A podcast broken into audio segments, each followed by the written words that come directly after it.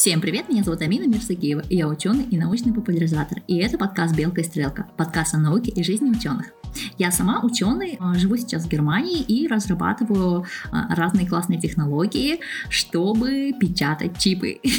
Сегодня у меня в гостях Белла и Лиза из а, блога LBC Education, и мы поговорим с ними о образовании. Девочки, привет! Привет! А, расскажите моим слушателям, почему я пригласила именно вас для того, чтобы обсудить тему образования. Наверное, потому что у нас есть блок об образовании и карьере, в том числе, где мы делимся информацией как об учебе в России, так и за рубежом. Угу. Я знаю, что вы также помогаете людям, организовываете консультации для того, чтобы найти свое образование, найти свой путь в обучении. Да, мы создали платформу, на которой можно получить консультацию у разных специалистов по вопросу образования или карьеры как в России, так и за рубежом. Давайте поговорим про такую вещь, как lifelong education а, кому это надо, зачем это надо, и все ли люди должны постоянно обучаться. Ну, мне кажется, что если человек хочет развиваться и хочет успешной карьеры, то, безусловно, он должен развиваться. Но мы не из тех людей, которые вот немножко снобски относятся к другим из серии «У тебя нет высшего образования, мне с тобой даже не о чем говорить, у тебя нет кандидатской степени, давай до свидания». Мне кажется, этот подход не очень актуальный, и нужно понимать, что не всем нужно образование именно университетское, не всем нужно получать степени, иногда достаточно просто окончить колледж в понимании постсоветских стран, это тоже нормально. А именно вот этот вот термин, о котором ты говорила, он больше о другом, о том, что нужно обучаться всю жизнь, и подразумевается под этим не обязательно университет. Это могут быть какие-то курсы, вебинары, какие-то повышения квалификации, что-то такое. И, безусловно, это важно. Раньше это было важно только для определенных профессий, например, врачи, фармацевты, да, те же самые, или юристы, потому что постоянно все менялось, менялись законы, появлялись новые лекарства, нужно было постоянно быть в теме, иначе через пять лет твой юридический диплом условно был не да, мы с Лизой это знаем, потому что мы сами юристы по первому образованию. А сейчас это касается уже практически всех профессий. Например, э, то, что ты изучал на факультете маркетинга пять лет назад, сейчас уже не актуально.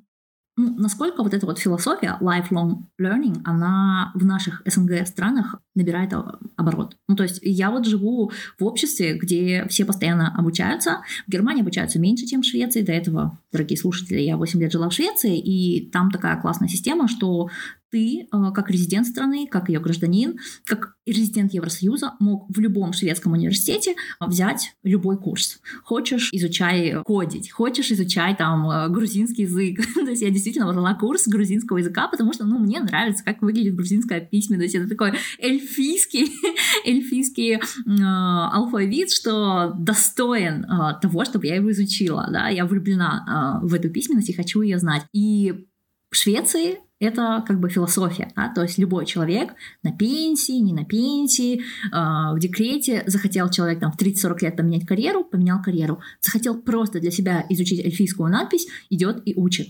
Э, хочет онлайн, хочет едет в какой-то университет на один курс, и это нормально. Uh, кажется, я рассказывала, как брала курс uh, Arctic Science и ездила в Заполярье смотреть, как люди изучают северное сияние. Это было круто, это было интересно. Uh, насколько эта философия сейчас входит в наши страны СНГ? Ну, точно так же для России это актуально. Сейчас все больше и больше людей обращаются к онлайн-образованию, все больше появляется площадок, на которых ты можешь получить э, те знания, которые ты не сможешь получить в том же университете.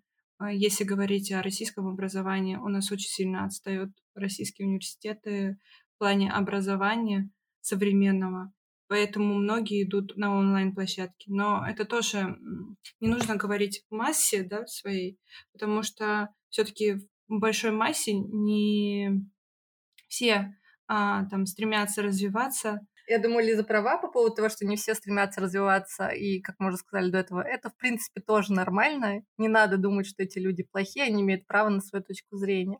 И, естественно, есть такой момент, что э, университеты несколько действительно отстают от реальности, и могут преподавать что-то, что было актуально несколько лет назад, просто потому что им нужно делать в ГОСы они должны следовать стандартам. А условному ютуберу или инстаграмеру, который делает свой курс, ему им следовать не нужно. Он может клепать этот курс хоть каждую неделю. И нужно учитывать, что их курсы часто бывают тоже не очень качественными, к сожалению. Но мне кажется, что мы находимся как раз на том этапе, когда рынок формируется, и вот-вот останутся только хорошие, базовые, классные, длинные курсы. А вот эти вот всякие маленькие, скорее всего, будут отпадать. Это уже сейчас ну происходит. Ну, да. На самом деле мы сами начали замечать, что сейчас все больше э, блогеров, все больше площадок заботятся о качестве образования. Это очень хорошо. Так интересно, что мы перешли к теме курсов от блогеров. А, как вы вообще к ним относитесь? Как, а, да ладно, как вы относитесь? А, как к этому относится ну, общество? Да? Это вообще достойно внимания курсы от блогеров? У нас, кстати, с Лизой по этому поводу очень тяжелый момент, потому что мы, когда вот стали развивать свою платформу LBC Education, мы поняли, что, к сожалению, так сложился рынок и вот эта вот ниша, что требуется создание каких-то курсов постоянных, их нужно продавать. Мы делали только бесплатные марафоны, и мы очень долго обсуждали с Лизой нашу концепцию, наши взгляды и так далее, и поняли, что лично нам это не сильно откликается, потому что мы предполагаем и полагаем, что все же нужно иметь какое-то действительно понимание, базовое образование в этой сфере, понимаешь, что такое методология, давать действительно качественную информацию, и мне лично очень жаль, когда я вижу что-то совершенно антинаучное, а такого становится очень много. Например, э, на одной из своих предыдущих работ, я помню, нам предлагали создать курс с человеком, который на полном серьезе, вдумайтесь, говорит о том, что можно изменить ДНК силой мысли. И когда я сказала, что я не хочу делать этот курс, потому что, ну, я считаю, что это бред, а, мне, соответственно, сказали, а может, ты просто пока не можешь изменить ДНК силой своей мысли. Я сказала, что да, не могу, не могу, я такой ну слабак. Ну, да, да, да.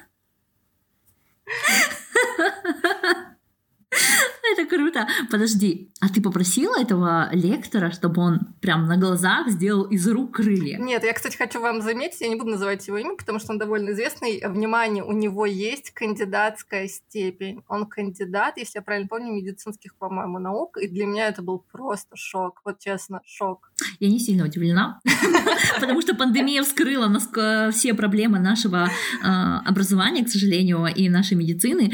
Не в плане, что все врачи ужасные такое. Нет, ни в коем случае. Э, большинство врачей прекрасные специалисты, но есть у нас отдельные менятели ДНК.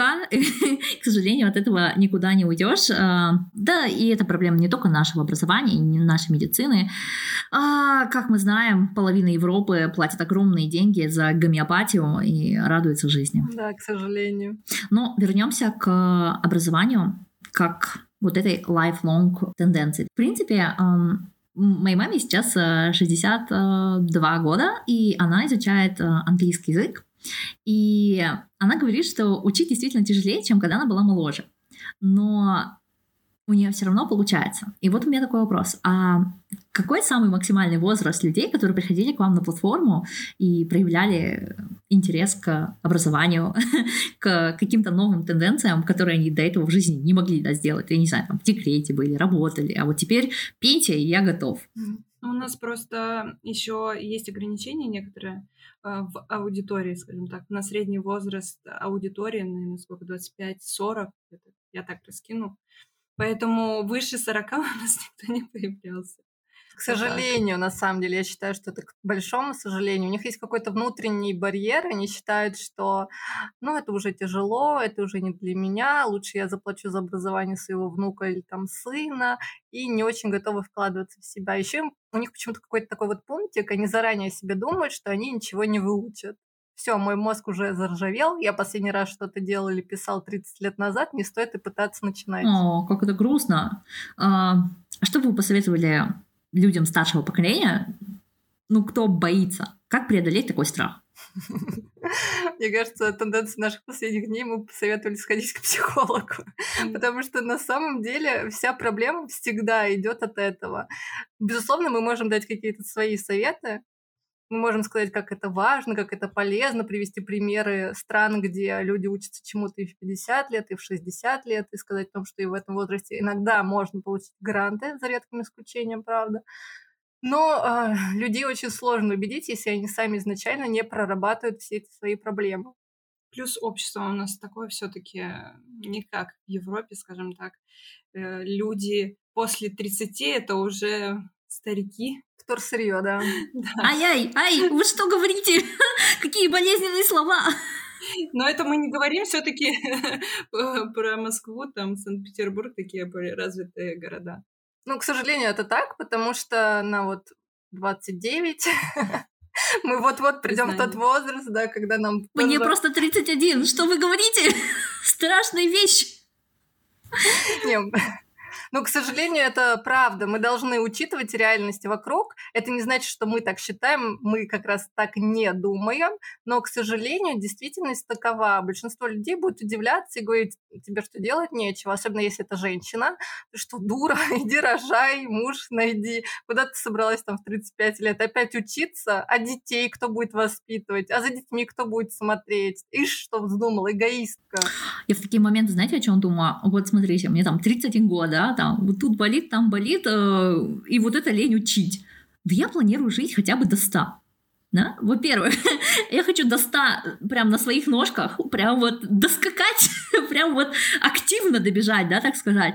И если я там в 35 решу, что, ну все, я больше не люблю физику, а хочу не знаю, заниматься каллиграфией по песку, то вот это смысл моей жизни. Ну, как-то глупо, да, ограничивать себя и говорить, что ну все, поздно, поезд уехал. Впереди еще 65 лет. Это больше, чем я на тот момент проживу. Фу-фу-фу, каллиграфия по песку, надо что такое придумать. Ну ладно, в общем, э, какие-то такие вот идеи, что как бы поздно, да, там 40-60 лет люди думают, поздно, а потом живут до 100, и, блин, у тебя было еще столько много лет, сейчас жизнь так получается, что у нас вот есть первая жизнь, когда мы там рожаем детей, учимся, строим карьеру, потом наступает пенсия, и пенсия сейчас настолько длительная, может быть, что можно в пенсию прям вторую полноценную карьерную жизнь а, разместить, да, ты не будешь прыгать а, зайчиком, но ты будешь такой уверенной бабочкой порхать и что-то делать, и это круто. Поэтому я очень радуюсь, что моя мама изучает английский так серьезно, она прям может со мной говорить. Э, правда, это было всего несколько раз, когда она прям по полчаса со мной говорила на английском языке. Я уверена, что если она меня навестит, то она спокойно сможет ходить по улицам, разговаривать. Как раз ее английский будет уровня английского местных э, пенсионеров. Вот. Но, к сожалению, в России, мне кажется, люди еще думают, что они умрут раньше. А, безусловно, они думают не просто так, есть статистика, которая подтверждает их мысли, но некоторые люди даже перебарщивают. Я, например, знаю человека, который считает, что ну 50 лет – это уже старость. А вы вдумайтесь, например, мне сейчас 29, значит, вот-вот, у меня уже наступит эта старость, и какой резон, да, мне снова учиться. Ну, ну правильно, сейчас втор сырье через год, а там уже как пойдет. Ну, еще такой момент, мне кажется, в России очень болезненная тема, это тема пенсии, да, и не факт, что на пенсии ты что-то себе можешь позволить, то есть тебе хоть как нужно оставаться в сознании, чтобы развиваться и чтобы зарабатывать. Mm. На пенсии ты мало что себе сможешь позволить что же выживать. Да ладно, в России. Я посчитала свою будущую пенсию, прям расстроилась, э, прям готова была поплакать, но не стала плакать, собрала силу воли и пошла э, инвестировать, изучать инвестиции, потому что на сегодняшний день я вообще не представляю, как э, наше поколение сможет жить хоть в какой-то стране на пенсию. Э, даже если мы обеспечим себя недвижимостью до, даже если мы скопим какие-то деньги на там, лекарства, ну вот если мы будем жить до 100, да, а пенсия начнется там в 70, 30 лет это слишком долго, чтобы это можно было полноценно покрыть пенсией. И за 30 лет, как мы с вами знаем, может измениться и политический строй, и может произойти банкротство страны, может что угодно произойти. Это слишком длинно, чтобы спокойно сесть, сложить лапки и сказать, я закончил школу, я получил университет, я э, заплатил свои налоги, а теперь я все все, вторсырье, которое будет превращаться потихоньку в третье сырье, да. Так э, грустно, когда люди так рассуждают. Ну, просто это еще вопрос такой, понимаешь, что мы, например, я по себе сужу, потому что я родилась в 91 году, я как ходячая новая эпоха, потому что вместе со мной распался Советский Союз, и я вот, например, сколько мне лет, столько лет его нет. И получается, что мы просто вот самое первое это поколение, которое живет немного иначе. Но нужно понимать, что мы, например, живем в Москве. Люди, которые живут в маленьких городах, а, до них все немножко позже доходит, и у них тип мышления другой. И, к сожалению, наверное, многие потом меня что-нибудь кинут за это, но я считаю, что так сложилось исторически, в том числе из-за того, что у нас долгое время был Советский Союз, что э, люди в постсоветских странах имеют иждивенческий тип мышления.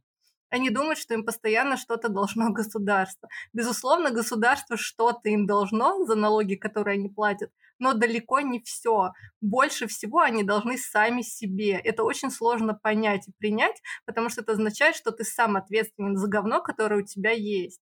Это очень сложная ментальная вещь, которую до сих пор не все приняли. И это, безусловно, связано в том числе с, со старостью. Если ты это не осознаешь и не признаешь и ждешь, что государство тебе поможет, ну, печально. Мне кажется, поэтому еще все держатся за стабильность, такую стабильность, хоть как-то, но доживем, и ничего не придется менять. Ну да, стабильность в кавычках. Мне просто ты еще знаком, потому что я работала в благотворительном фонде, и я вижу, что этот иждивенческий тип мышления, он действительно везде, к сожалению. А, я согласна, потому что вторую тему, которую я с вами хотела обсудить, это ответственность человека во время образования. Да? Кто а, отвечает за то, что ты получишь качественное образование? Просто я сама какое-то время преподавала в университете. Естественно, когда ты ученый, э, на разных стадиях своего образования ты преподаешь. У меня есть опыт преподавания в казахстанском вузе, есть опыт преподавания в шведском вузе. И есть опыт общения с с очень большим количеством людей, которые хотели бы учиться за рубежом. Да? То есть я, ну, просто люди мне пишут, спрашивают, я им отвечаю, такие бесплатные консультации. Да? Раньше я делала это вот прям э, в удовольствие, уделяла большое количество времени, а теперь стала предлагать людям тоже слот. Хотите, можете записаться ко мне на консультацию, я вам за полтора часа объясню все, что знаю, или, по крайней мере, максимально все, что знаю а, в, в том вопросе, который вас интересует. Вот сейчас придут такие, Амина, расскажи нам все. Так вот, а, люди приходят, и они так себя ведут, что им университет должен. Почему я должен ехать сам делать визу? Почему мне в университете не объяснили то-то? Почему я не знаю вот это? Почему у меня нет работы? Почему, почему, почему? И хочется просто достать зеркало, показать и сказать, ну так вот человек, у кого нужно спросить, почему? Потому что часто я слышу восхищение, что вау, ты нашла работу после 350 заявок, какая у тебя выдержка, но ну, блин, было бы глупо предполагать, что государство, в котором я даже на тот момент не жила, предоставило бы мне работу просто потому, что я такая милая, хорошая, возьмите меня, я еще и умная. так э, не работает в жизни. И вот мой вопрос. Вы часто работаете с ребятами, которые хотят поехать за рубеж, да? Насколько часто вы замечаете вот эту вот готовность взять ответственность за свое образование на себя, готовность взять ответственность за свою жизнь на себя? На самом деле, крайне маленький процент, угу. мы должны признаться. У нас, знаете, даже есть такой прикол, тип клиентов я их назову, а, это когда пишет родитель, чтобы что-то сделать для своего ребенка. Пишет, например, вот я хотел бы, чтобы мой ребенок поехал туда-то. И очень часто мы спрашиваем, а ребенок в курсе? А ребенку это вообще не надо. Причем я помню, что когда мы еще не запустили платформу, у нас были тестовые первые консультации а, просто среди подписчиков, и там оказалась точно такая же ситуация. Девушка была вообще не заинтересована. А, она, по-моему, еле отсидела консультацию и пришла мне просто потому, что ее отправила туда мама. Ну, у мамы есть мечта, если я правильно помню, по-моему, она в Австралию хотела, чтобы девочка поехала. А девочке это вообще не надо. Девочка не про это. Это очень грустно. А, прям, прям нервные смешки у меня уже пошли. А, вот это вот то, с чем я сталкиваюсь, да, то, что у нас слабые вузы. Очень много вузов слабые сами по себе, но и наши лидирующие вузы, они немного отстают из-за ГОСТов, о которых вы уже сказали, да. И вот такая проблема, что люди выходят с университетов, и как бы они не очень а, подготовлены к реальной карьере, хотя у них была возможность там на третьем курсе пойти поработать немножко в лаборатории или попрактиковаться в какой-то юридической компании, да, ну то есть пойти в реальное место, а, где они могут свои теоретические знания обосновать на практике, а, скорректировать на практике и уже завести какие-то первые знакомства. А, ты когда стала рассказывать, Белла, про вот эту девочку, я вспомнила книгу Мэй Маск, мамы Илона Маска. Вот, может быть, э, наши слушатели не знают, но мама Илона Маска одна из самых знаменитых моделей на сегодняшний день. Ей там 70 с чем-то лет, и она такая седоволосая, красивая женщина, которая вот э, пользуется большим спросом. А также она диетолог, то есть она вот всю свою жизнь выращивала своих детей с денег, которые зарабатывала за счет того, что корректировала питание людей с различными заболеваниями, да, то есть там составляла диету для диабетиков, разных людей, кому вот нужна была медицинская диета.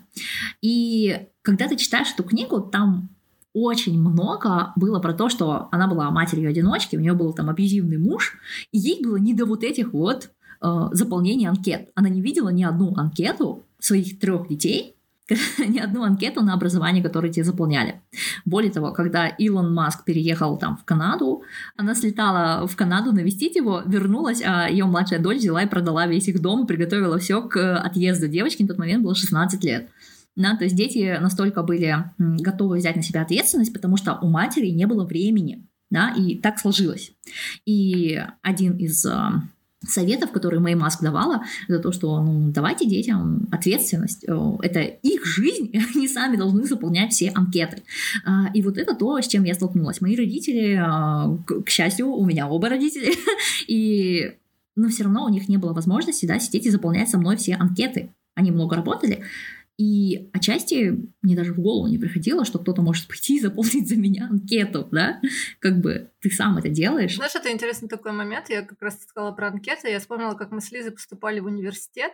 И когда мы приходили, мы подавали документы в одни и те же университеты, хотя выбрали в итоге разные. Но так сложилось, что мы ходили по ним и видели очень часто, что туда приходят абитуриенты с родителями, может, Лиза помнит это, а мы были все время одни. Это было максимально странно для меня тогда, а сейчас вдвойне, потому что это же, по сути, взрослые уже люди, 17-18 лет им. Они могут дойти до университета сами, заполнить эту небольшую анкетку, а там в какой факультет они выбирают, какие они, а, значит, результаты ЕГЭ предоставляют. Это не так уж сложно. И доехать до университета тоже. И самое ужасное, что потом эти родители будут ждать от своих детей каких-то самостоятельных решений, условно, в 25 лет. Но как ребенок в их понимании, ребенок, да, в 25 лет, в 30, будет принимать эти самостоятельные решения, если у него не было этого навыка, у него не было этого опыта. Он же должен учиться с самых малых лет.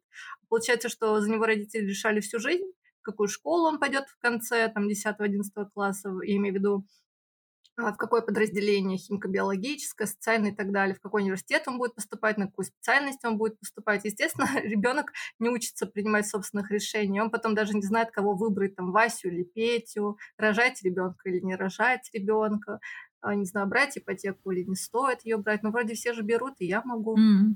Ну, это с самого детства тоже начинается, не только со школы. То есть это не последние классы, да? Это с самого-самого да, детства. Когда ты что-то делаешь, да, тебе говорят, нет, так неправильно, ты делай вот так вот. А нет, или вовсе берут там свои руки и полностью делают за ребенка. Так же нельзя делать тоже. Со мной, кстати, мама тоже ходила в абитуриентом, но она просто ходила. Ну, в смысле, она пришла там, там еще, знаете, а, нужно было занимать 10 очередей, чтобы сдать все бумажки, да, мама тут стоит, я пошла туда, сдала там, сама зашла, сама занесла, вот. Не-не, мы, мы о том, когда вот родители, прям вот видно, что это родительница обычно, к сожалению, должна признать, что это матери чаще всего, что они прям решают за ребенка, она еще может что-нибудь сказать из серии, ну ты что тупой, что ли, Вася, ну теперь что, непонятно, что ли, делай вот это, я тебе тебе сказала, делай вот это. Ух. Ух, да, потом эти люди приходят и задают мне вопросы, от которых я сижу и думаю, господи, а чье это образование? Чья это жизнь? Кто хочет работать в этой компании? Как бы бери ответственность, Мама. бери ответственность. А, знаете, что меня беспокоит немножечко? Это то, что, да, до какого-то времени родители неправильно воспитывали нас, да, но когда тебе хорошо 17, даже 20, ладно, ты еще не вырвался. Но вот тебе уже 25, у тебя нет этого навыка, но ты понимаешь, что в жизни что-то не то, и ты сидишь и ждешь, что кто-то пойдет и отправит за тебя заявки. Ну, у нас все так устроено. То есть сначала семья, потом школа, мы сидим за партой и просто э, отвечаем на вопросы учителя по учебнику. То есть мы даже информацию сами, как правило, не ищем. Ну, я в массе говорю, да, своей. То есть по учебнику мы прочитали, вот так, вот так, вот, все правильно, садись пять. Или неправильно, все, Неправильно, значит, неправильно. Вся жизнь тебе не удалась, дворником будешь работать, да? И то есть это вся э, цепочка выстроена с самого детства, с родителей, потом школа, потом точно так же университет. И получается, что ты выходишь, и ты безответственный сожалению, безответственно, да. Кстати, мы вообще с Лизой вместе прошли все, и магистратуру, и бакалавриат, и профпереподготовку, и магистратуру французского типа, и даже я писала кандидатскую диссертацию. Самое смешное, что когда ты пишешь кандидатскую диссертацию, ты же, по идее, будущий ученый, ну, точнее, уже предученый, назовем ну, это Ты так. вообще ученый, идее, когда ты должен- делаешь кандидатскую. Да, ну, по сути, да, уже. Ты, ну, по крайней мере, исследователь, назовем это так, чтобы на нас не наехали, что вы не настоящий Как, у- ученый. как у вас в России все сложно. Я считаю, что время, когда человек делает кандидатскую и PhD, это самое лучшее время ученого. Это единственное время в жизни, когда ты просто занимаешься наукой. Все остальное время ты будешь заниматься наукой и выбиванием гранта. Причем чем дальше, тем больше сил будет уходить на административку. Просто у нас проблема в том, что ты даже в этот период не самостоятелен в своих исследованиях по максимуму. И, к сожалению, я думаю, это не очень многим известно, в России у нас есть проблема того, что у нас даже наука цензурирована. Поэтому это вот проблема в целом общества. Ухо.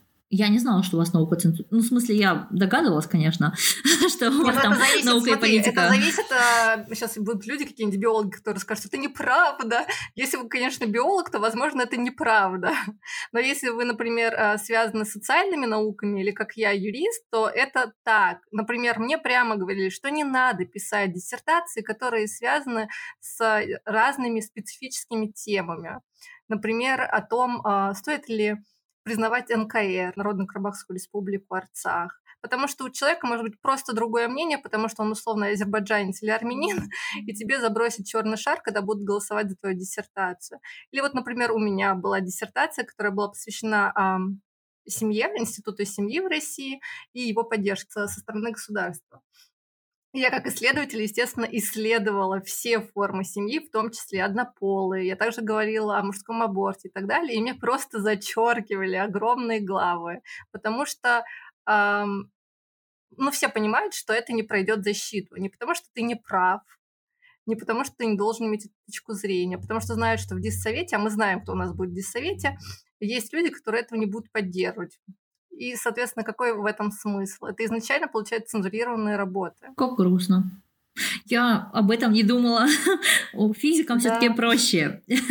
А, К счастью, науку, естественные науки а, тяжелее цензурировать, потому что природа, она какая есть. Безусловно. А, Есть у меня такой вопрос.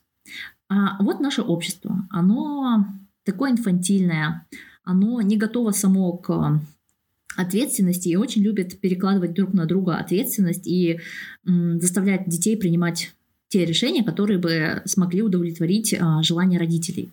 Ну вот, как ты сказала, Белл, мы первое поколение, которое живем немножко в другой этике, в новой реальности, и у нас нет примера того, как бы можно было развить себе м, вот эту вот ответственность, да, вот, вот этот выбор за нашу жизнь. Просто я иногда рассуждаю, что вот я делала так, потому что то-то, я понимаю, что я ошибка выжившего. А, Мне повезло с родителями, а, мне повезло с теми данными, которые у меня были изначально, и я очень много работала, но в то же время мне везло. Возможно, там, допустим, 350 заявок на работу я отправила, да, возможно, на 400 я бы сломалась, да. А, Кто-то ломается на третий. Потому что, ну, вот так вот. Так вот у них в жизни получается. И мне потом удобно говорить, что у меня не было выбора, и вот это у вас у всех есть выбор, и поэтому вы себе позволяете не подавать на работу, а я вот себе не могла позволить. Но тяжело рассуждать этими если бы и кабы. К чему это все?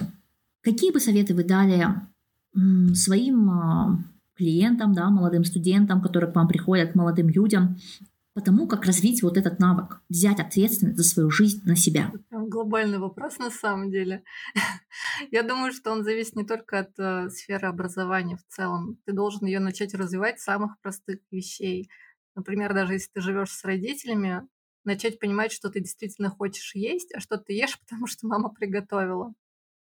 Хочешь ли ты пойти с кем-то гулять, или ты это делаешь по накатанной? Общаешься ты с каким-то человеком, потому что вы с ним, ну, общаетесь со школы, и как-то было бы грустно перестать теперь общаться с человеком, несмотря на его токсичность. Или ты общаешься с человеком, потому что хочешь этого. Ты берешь какие-то факультативы в университете или дополнительные предметы, потому что ты этого хочешь, или потому что их выбрала подружка, и ты хочешь ходить с ней вместе. Ты изучаешь условно английский, потому что все его изучают, или потому что он тебе нравится? Или, может, все-таки выбрал бы китайский? То есть эти вопросы нужно постоянно себе задавать. Наверное, мой главный а, совет задавать себе вопросы. Действительно ли я этого хочу, или это хочет кто-то другой, это хочет моя социальная общность и так далее. Потому что, в принципе, мне кажется, у нас с Лизой немножко разный бэкграунд а, в плане вообще семьи, потому что я из семьи, приехавшей в Россию во мне нет ни капли русской крови. И вообще я из довольно консервативного комьюнити, и мне просто повезло, что мои родители более-менее современные, иначе, возможно, я бы в 17 лет была бы замужем и не имела бы 4 диплома. Так что, может, у Лизы будет другой совет. Не все мы э, можем себе тоже позволить психолога, да, и все эти проблемы решить. Мы, как правило, остаемся наедине с собой. И как раз-таки наедине с собой и нужно разговаривать и думать. Думать прежде всего о себе а не о ком-то другом. Кроме тебя никто в этой жизни так или иначе не решит. А родители, простите, не вечны. Друзья тоже. Друзья могут и отвернуться. И ты вот останешься один. Что ты будешь делать? То же самое часто задается вопрос. Если, допустим, у тебя останется год или два жизни, чем ты будешь заниматься? Вот это хороший вопрос на самом деле. И его стоит себе задать. Действительно, ты этим хочешь заниматься? Или все-таки нет? Или все-таки ты хочешь в другую сферу пойти? А, круто сказано. Это правда такой момент, что нужно себя спрашивать, что ты хочешь, и брать вот эту ответственность, да, то есть посмотреть страху своему в лицо. Все, что у тебя в жизни есть, все хорошее и все плохое, это ты это ты допустил, чтобы с тобой такое было, это ты так принял, это ты так отреагировал. Разные бывают ситуации в жизни, да, но жизнь дает нам лимоны, нужно учиться делать а, лимонад. Вот. Про страх очень важная вещь на самом деле, потому что если мы не будем смотреть страху в лицо, а будем постоянно отворачиваться и убегать, и к чему мы прибежим в конце? Просто всю жизнь будем убегать, и потом умрем? Не очень исход получается. Да, да. А еще, наверное, э, мы вот этого еще не проговорили, но мне кажется, важно не бояться э, отпускать какие-то какие-то периоды своей жизни, да, то есть вот, ну, человек, допустим, в 30 лет решил, что он хочет э, строить робота, пошел на второе образование, отучился, поработал там три года в Samsung и понял, что блин, все, я достиг потолка, больше мне здесь не интересно, и я хочу вернуться в свою старую профессию, но будет не так просто, но это возможно, и это нормально, зато ты будешь счастлив, да, то есть э, ты будешь как бы находиться на своем месте, и, возможно, опыт того, что ты делал там в робототехнике, пока э, там на 5-7 лет покинул свою прежнюю специальность, только поможет твоей новой специальности, в твоей старой специальности и создаст, создаст какое-то новое супер комбо, да. То есть э, э, у меня был такой опыт, э, когда только учила шведский, есть э, программы тандем партнеров, когда человек говорит на шведском, но учит русский, а я вот хотела выучить шведский. И вот этот вот швед, мой тандем-партнер, он а, как раз-таки в 30 лет решил, что хочет строить роботов. А, до этого он занимался маркетингом и продажами автомобилей. То есть он вот был а, рекламщиком. А потом, как я слышала, он решил, что ему уже не очень интересно строить роботов, и он вернулся рекламщиком в область робототехники. То есть он как mm-hmm. бы сместился и объединил свои знания. То есть э, любой опыт, который у вас в жизни был, он не прогорает. Я согласна, просто э, понимаешь, в чем дело? Мы же с тобой говорим, находясь в разных странах, и мы больше транслируем результаты того, что мы видим э, в России. И есть просто один важный момент, почему такая история, которая случилась с твоим знакомым шведом, может, конечно, случиться в России, но, скорее всего, в каком-то крупном городе, и то не так уж много таких будет случаев.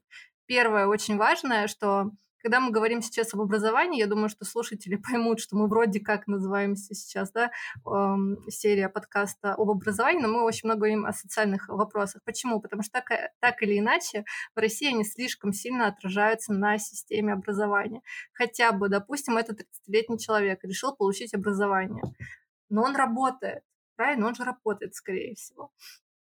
Как он будет отпрашиваться от работодателя с работы. По идее, трудовой кодекс его защищает и дает ему это право на учебу. Но ты попробуй реально получи вот этот вот свой отпуск положенный. У меня, например, брат даже судился по этому поводу со своим работодателем. И то потому, что ну, он юрист, и вообще мы такая специфическая семья, которая знает о своих правах. Понятно, что это не будет делать каждый второй и даже каждый пятый, и каждый десятый. Подожди, он тоже. выиграл? А, там вообще долгая ситуация, не, суть не в этом, а в том, что он все равно ушел из этой а, компании, да, я просто обрисовываю ситуацию, с которой, к сожалению, сталкиваются. И это реальность. Поэтому в том числе многие думают, ну окей, ну как я пойду, меня не отпустят с работы. А спорить не будут в большинстве своем, потому что им скажут, ну тебе не нужна работа, подписывай заявление об уходе и давай ищи другую работу. К сожалению, это так. Это вот первый момент. И второй момент, он связан с тем, что устройство общества у нас довольно специфическое. Например, если мы берем в Европу, то в большинстве своем люди там все-таки уже пришли к тому, что нужно соблюдать определенный баланс между работой и жизнью и вообще ценить жизнь как таковую, то есть наслаждаться ею, прогулками, встречей с семьей, с друзьями и так далее. А мы все еще, возможно, потому что мы молодое общество, я имею в виду постсоветское, мы все еще вот в этом сегменте достигаторства. И люди думают, окей, если я сейчас заново буду на кого-то учиться, дай бог там к 40 я что-то закончу, что я успею сделать? Мы все время ждем от себя каких-то больших больших высот. Просто быть, например, юристом мы не хотим, ну, не выдающийся такой обычный юрист. Просто врач, ну, тоже как-то вот вроде, да, благородная профессия, но все таки не то. Вот другие люди жизни спасают маленьких детей в Африке, а я вот что. И это тоже, на самом деле, проблема, из-за которой в том числе люди не меняют профессию. Потому что если ты сейчас условно захочешь стать врачом, тебе понадобится не меньше 10 лет на то, чтобы вообще дойти до практики реальной, до пациентов. И готова ли ты это делать? Я, я, я, я сейчас уже не готова на 10 лет образования, потому что, чтобы стать ученым физиком, тоже нужно 10 лет. И мне хватило. Квантовой механики мне хватило просто на всю жизнь. А, хотя, э, конечно, медицина — это что-то очень интересное. Ну, даже если мы не берем фундаментальное образование, да, берем те же там курсы, еще что-то, ты же можешь в свободное время это делать. Э, с этим тоже будет сложно, потому что у нас трудовое законодательство точно так же, как на образование, вот эти вот э, отпуска не распространяются. То же самое и на режим работы. То есть, по идее, мы должны с 9 до 6 работать, но, как правило, как думает работодатель, ага, ты вовремя уходишь, значит, у тебя работы нет, значит, зачем мы тебе платим? Да. И получается, многие работают там и до 9, и до 10. Да-да-да и когда тебе этим заниматься, а домой ты приходишь, тебе, соответственно, нужно какие-то домашние дела поделать, нужно, там, я не знаю, ребенку помочь, там, еще что-то, жене помочь, там, или супругу. Вот и жизни нет. Вот эта вот э, философия, что если ты работаешь до шести, закончил свою работу, встал и ушел, она меня... И то, что работодатель часто это осуждает, это меня всегда удивляло. Потому что come on, come on, есть э, обязанности, и вы мне платите за столько часов. Вот, обязанности выполнены, да, проект закрыт, да. Так я 40 часов отработал, до свидания. Но да, к сожалению, э, многие просто находятся на работе, чтобы быть там, чтобы показать работодателю, что ты такой вот.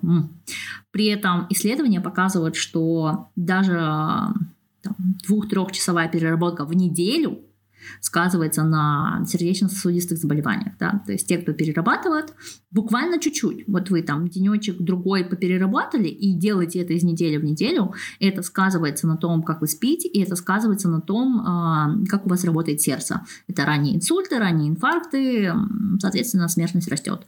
А, да и эффективность такой медики. Работы, простите. Угу. И эффективность, она, конечно же, падает, потому что эффективность я не знаю, как в других работах, но в моей, когда мне нужно активно что-то делать, там, сидеть и прям изобретать что-то, да, э, программировать что-то, не тестить, а вот прям программировать что-то вот э, новое, то в этот момент максимум 4 часа активной такой работы. К счастью, всегда нужно что-то еще потестить, да, ну, то есть, ну, 6 часов.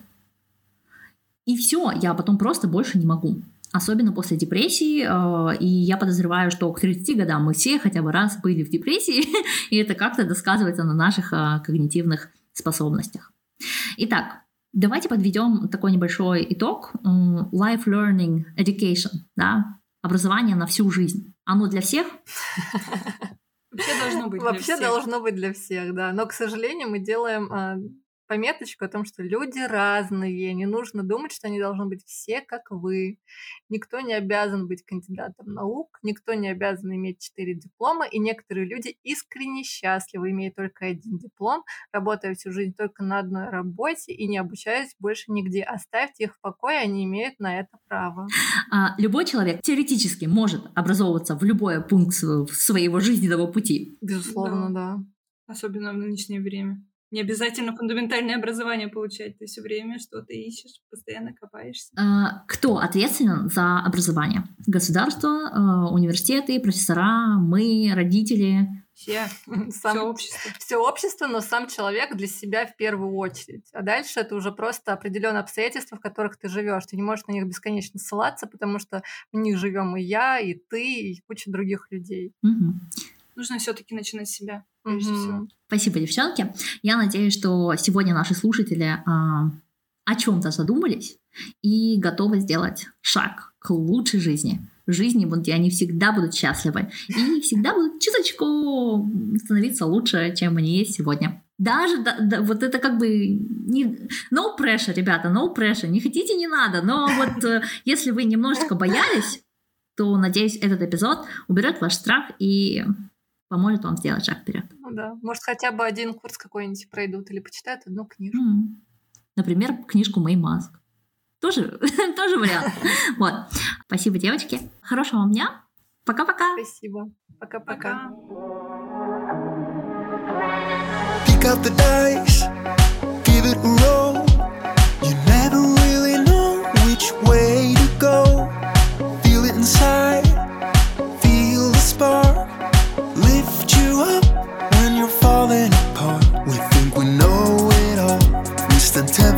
with our head under, head under ground.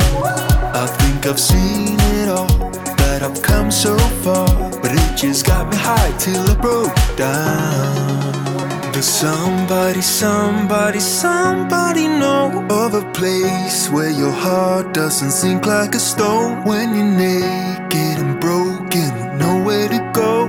Does somebody, somebody, somebody know? Does somebody, somebody, somebody know of a place where the green isn't covered by snow? Every time that your eyes speak, it's time to let go. Does somebody, somebody, somebody know?